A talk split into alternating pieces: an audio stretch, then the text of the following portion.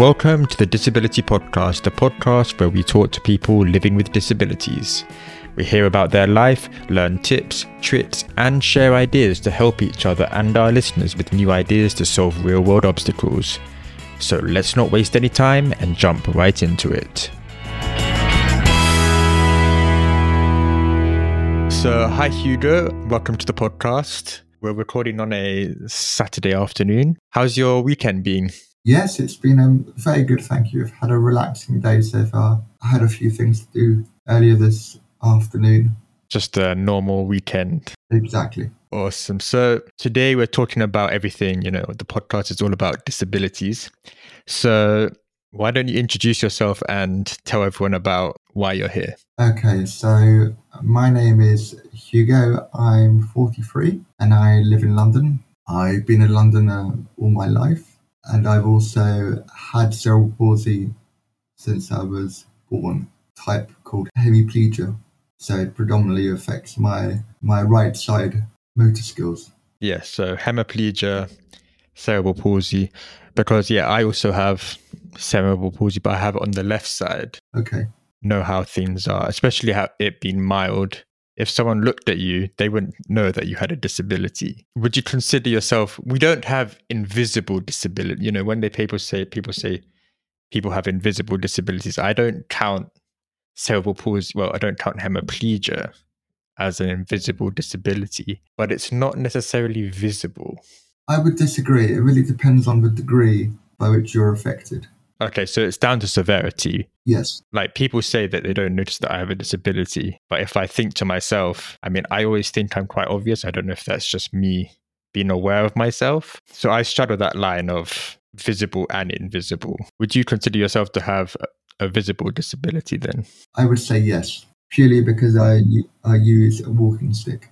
Let's start at the beginning. Okay. When you were younger, did you sort of know that you had a disability? Or when, when was the time that you self realized that you had a disability? And how did that sort of affect your confidence and sort of your life lifestyle at that point? I would say primarily I considered myself to have a disability when I was about 20 because before I had spent quite a sheltered upbringing. I had been at home until I was about 10, attending a day school, but I have a very vivid uh, recollection of that. And then at the age of 9 or 10, I went away to boarding school um, in Hampshire, and there was quite a variety of different conditions. So I suppose for me, at that point, I didn't really label myself as having a so called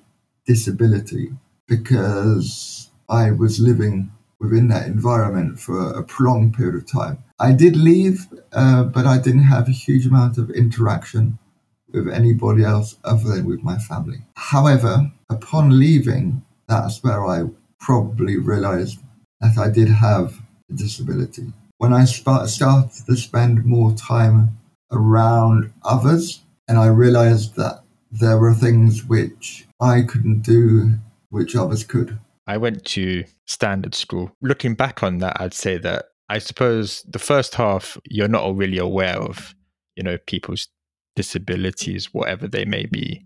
So I'd say, would you agree that up to 10, 11, I mean, one, you don't really care at that point. No. As long as you're getting treated the same, that's uh, that's all you really care about. I think it's the teen. Well, for me, it's the teenage years. Put it in the spotlight. Yes. I mean, it, it's like a gradual change. I would, yes, I would agree. It is a gradual change.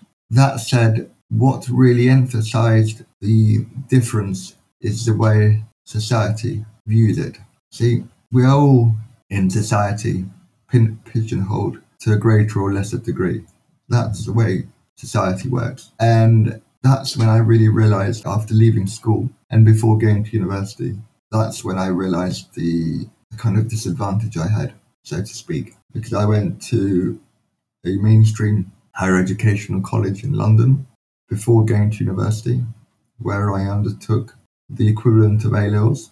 And it was at that point where they started to make slight adjustments to the way it was assessed for example, in examinations, they started to give me extra time. So they gave me extra time for a particular reason. So that I started to ask myself why, and these these things started to happen more and more. So it, it was a, it was a gradual change, but what I would say is up to the time I left school slash college, I didn't really realize because I was in this community where everybody had some form of condition. For me, it was back when I was a teenager. I didn't notice it. Now, looking back on it, I see there was a gradual change. I mean, yes, it really did start when sort of your, you do your exams, your GCSEs, your A levels, because yeah, that's when they bring in the extra time, and that's I mean, that's when you know not to like separate people into you know you have a condition, you don't have a condition, but when you look in the extra time room and you look in the room where there's no extra time or where however they do it because every school does it differently but you know you have your extra time people and you have the people who don't have extra time. And i think that's when it sort of dawns on you okay i'm not the same as other people. But on the other hand do you think the little bit of like help such as extra time puts you on the, the same level? Or do you think it puts you above? It's that's a very interesting question you ask because you could have a whole debate on that. I know. I mean, it's yes, it's it's a heavy question. Yes, there are advantages and disadvantages. It, it depends from from what side of the. But I mean, I only bring it up because I think it honestly depends on a subject per subject basis. Like I've always been good at maths, so I never really needed my extra time when I did maths. That said, doing more essay based subjects, I was really you know, I couldn't do those. So I did need it then. Yes. But is that just because I'm good at one subject and not good at another subject? Or is that to do with my hemiplegia? We will never know, obviously. You cannot say. Taking extra time as a as an example here, it can be an advantage and it can also be a disadvantage because it depends on on the individual's mentality. If they take it as a gift that, you know, because they've got a certain set of cards, they will all be always be given allowances.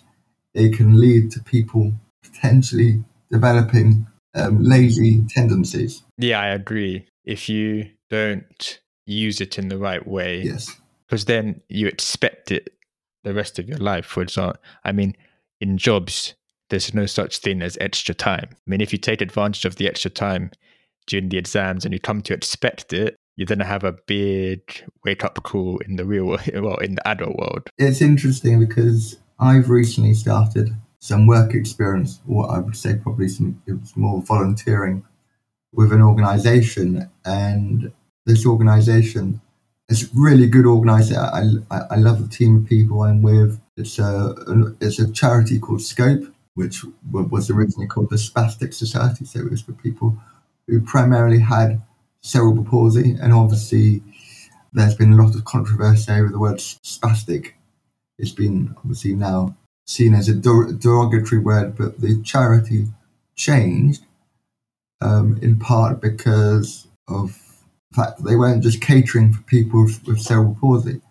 They cater for the whole spectrum of disabilities. And also there is the uh, political correctness aspect to it as well.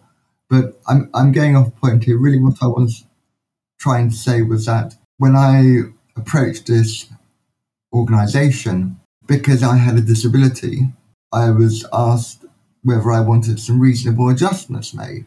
So if I if I I question, I asked this question: if I wasn't disabled, would I be entitled to having reasonable adjustments? Would it be a given? I don't know.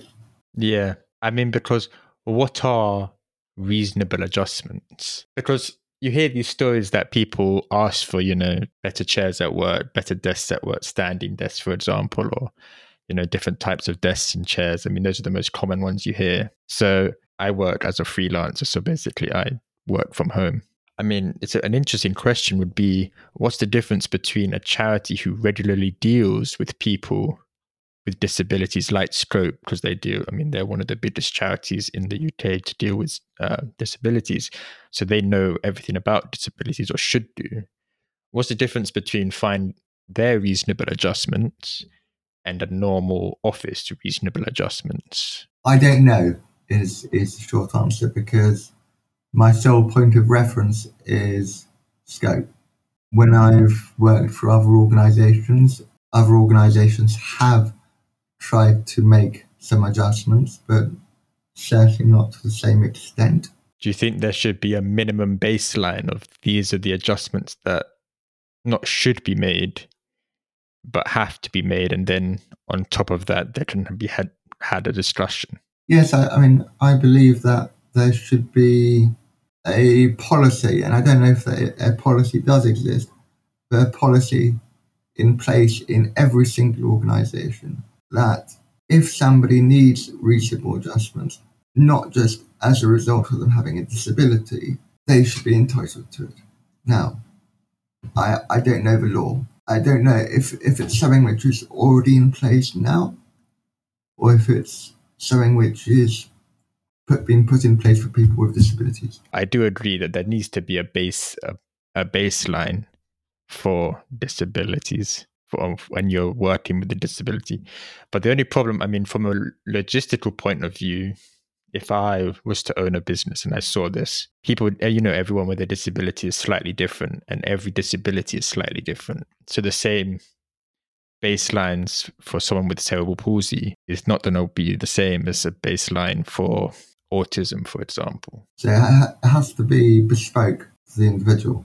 Do you think a charity should do the research to see exactly what the baseline should be? From my perspective, I think that would be a sort of good yes research to find I, out because the charities have the capability and they have the knowledge. They do. They do. I, I certainly think charities are, are more active in that space um, than corporations, but that's just my uh, my opinion. I may be wrong, may be wrong in that, but I've I've noticed that charities are more proactive in making reasonable adjustments. It makes sense.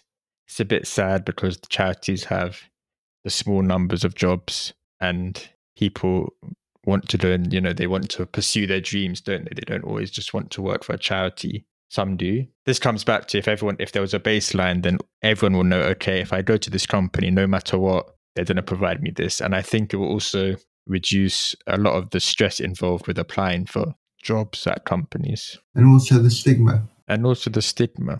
Yeah, I mean, I haven't come across much of the stigma on my daily life, but I, I read the stories. Going a bit off topic, but keeping on the topic of jobs, all the big companies now, and even medium companies, they use AIs now to see, you know, scan the CV. Does it match the criteria, yes or no? And I, I mean, I can never prove this, of course, and I'm never going to be able to prove this. But they always have a disability box Do you have a disability? I always tick yes because I am not going to. It is who I am. But I've never applied for a job and said, okay, do the same application, one tick the box and one not tick the box. But I mean, I'm just thinking because it's all computers these days, does that box make a difference? Oh, I don't know. I would I would say I would say it does because at least you're given an interview. I think organizations are obliged to give somebody who has a disability an interview.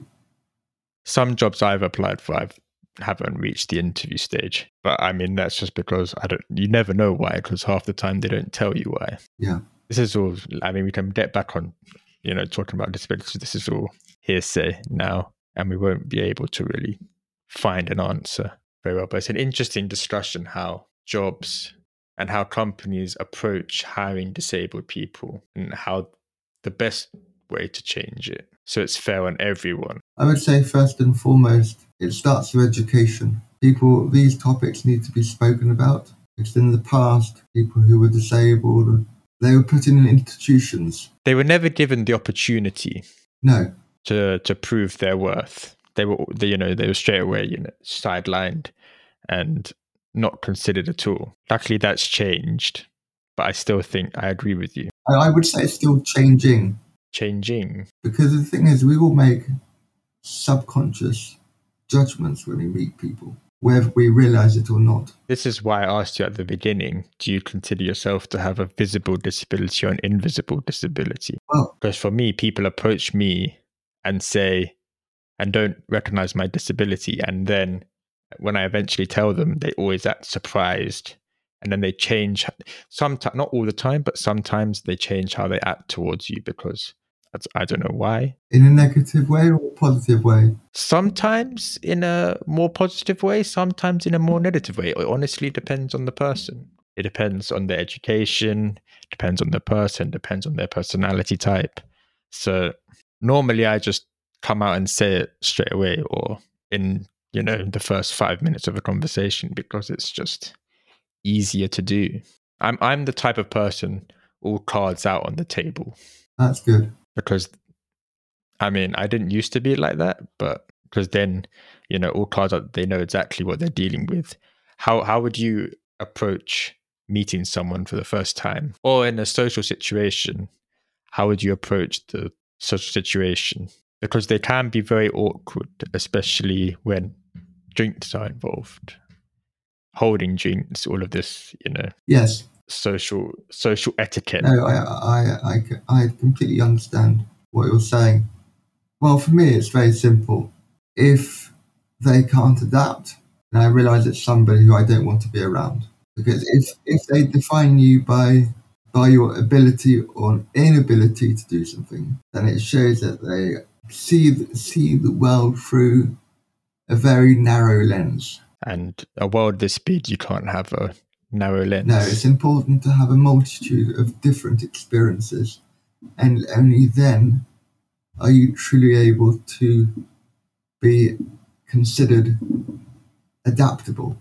I agree. If you have a la- narrow set of experiences, by default, you're going to be uncomfortable when put in certain situations.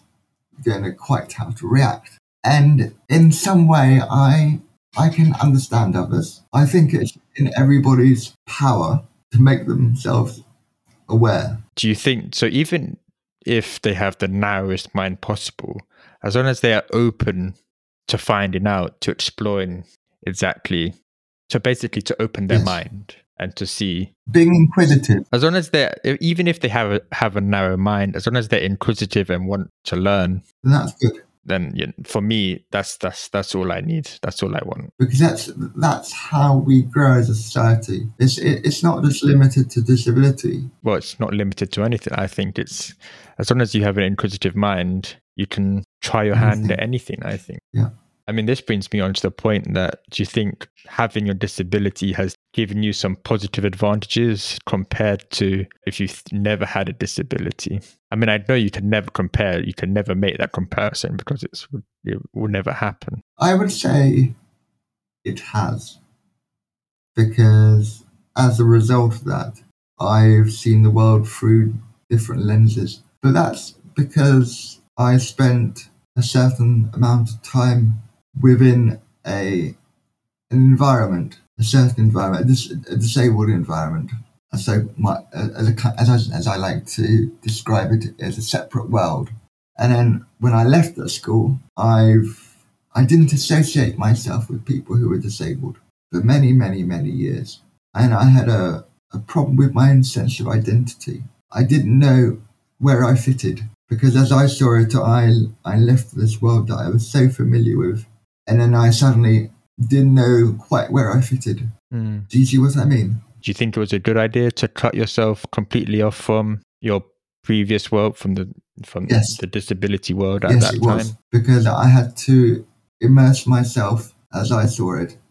I, I I had two options. Either I could have stayed with people who were disabled, or I could immerse myself uh, in with people who are not disabled. And I know that's really could be seen as controversial because we're trying to break down these barriers and trying to stri- strike equality. But looking back, I don't think I would have done it differently.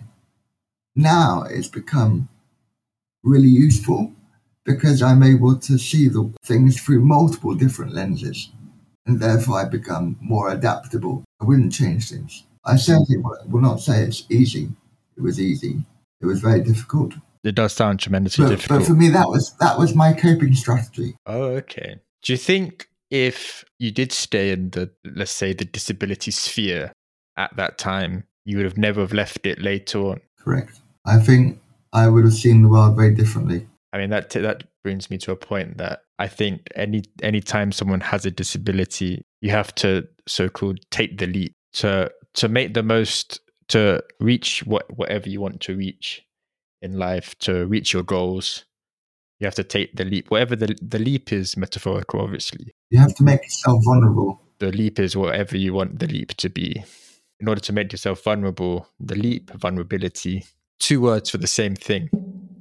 I think if everyone has to go through this leap or vulnerability phase, I mean, I think I've gone through it. You've gone through it. I think I know a few other people who have gone through it. Do you know any um, tips and tricks that can help people who might be struggling to go to go through the through the phase, or even struggling to start the phase or get Uh, into I, it? I would say that it's important to be strong minded. Don't let anybody try and put you down because everybody in the world will have opinions on what you can and can't do. At the end of the day, we are the ones who are in charge. We create our own destiny. So grab your own destiny by the horns. Yes, that that's that's one way of, of phrasing it. But I, I say that, but I, equally I understand that it may not be it may not be easy to do. Yeah.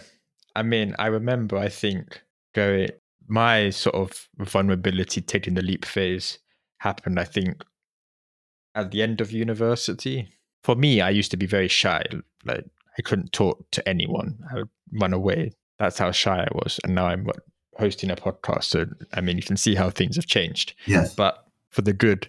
But yeah, taking that leap, especially with during that time of there's so much social anxiety, there's so much pressure on, you know, you to do well in your exams, to do all of these things. If I didn't have the support group of my friends to like, I'd say push me over the cliff. I mean, I, I think for me personally, what allowed me to excel was the people who I looked up to outside of school who gave me a different perspective. I'm, I, I don't really want to name them, but they made me question things and realize actually you can achieve certain things. I think I, I think without them, I wouldn't consider wouldn't have considered going to university because at the, school I was in, its focus was more on developing people's life skills, not so much on academic. Do you think that's a code word for developing survivability Yes, in life? Just, you know, surviving, yes. not succeeding, just just surviving. Everybody is different. It's very difficult to. Yeah, I mean, there's no one size fit all answer, No. but I do agree that you know you have to put your mind to it. You have to, you know, have mental strength because I mean, you run in marathons now, half marathons, but yes, half marathon, well, half marathon.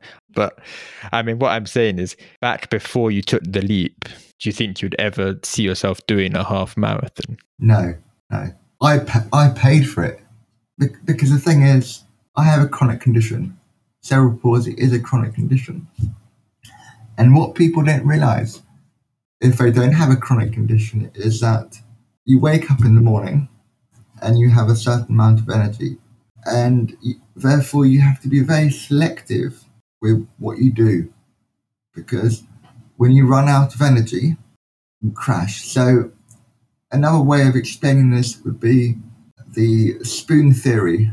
Uh, this term was coined by a lady who was trying to explain to her best friend what it was like to have polio, I believe. So you wake up in the morning and, for example, you, you start with 12 spoons. You could get dressed, that may take half a spoon away. So you've got 11 and a half spoons left for the whole day. So every single thing that you do Takes up certain amount of takes a certain amount of energy. Yes, it, it, it's it's difficult. Going back to what you were saying, when I was doing half marathons, I I paid for it a lot. I mean, people people asked me how did I do it, and I said, well, you know, I had to put everything else on hold. So my career, I put it on hold for three years. Because when I started in 2017, I had two options. Either I was to try and stay active, which would allow me to maintain my mobility, or I don't and I become more inactive and then end up potentially in a wheelchair. So there was no real choice in the matter. I had to keep myself active, but that came at a cost. It came at a cost, but of yes, you had to put my life on hold, career on hold, and all these things. Yeah. You had to put your life on hold. But now, after you've done the half marathons, you have more spoons. Only, only if you continue to stay active. In the long term, yeah, if you continue, you end up with yeah, it costs more spoons to start, but in the long term, you end up with more spoons at the beginning of the day. I mean, I know this because I play cricket, I do calisthenics. All of this I do, it all stems from improving my disability gain movement, all of these things. But using your analogy, at the end of the day, I mean, at the beginning of the day, I have a lot of spoons now. And I mean, the big thing is I enjoy it. I suppose without, if you don't enjoy it, I mean, it's hard if you don't enjoy yeah. it. You have to enjoy everything you do. You have to find enjoyment in it. When was the time? Because you don't start out enjoying it, in my instances. But when was the time you started enjoying your half marathons or training for your half marathons? When I started to see progress. It's a big word, progress. When you start seeing progress. When I started to become physically fit and my body started to physically change as well. I don't think there's any motivation better than that. You know, when, when you physically see the results and you feel the results as well, that's the time, especially for a disabled person. At that point, there was no better motivation to continue. I, I completely agree with you. And I remember one conversation I had at a doctor's appointment. And this particular doctor was so surprised because there was not a lot of muscle tone difference between the left side of my body and the right side of my body at that time.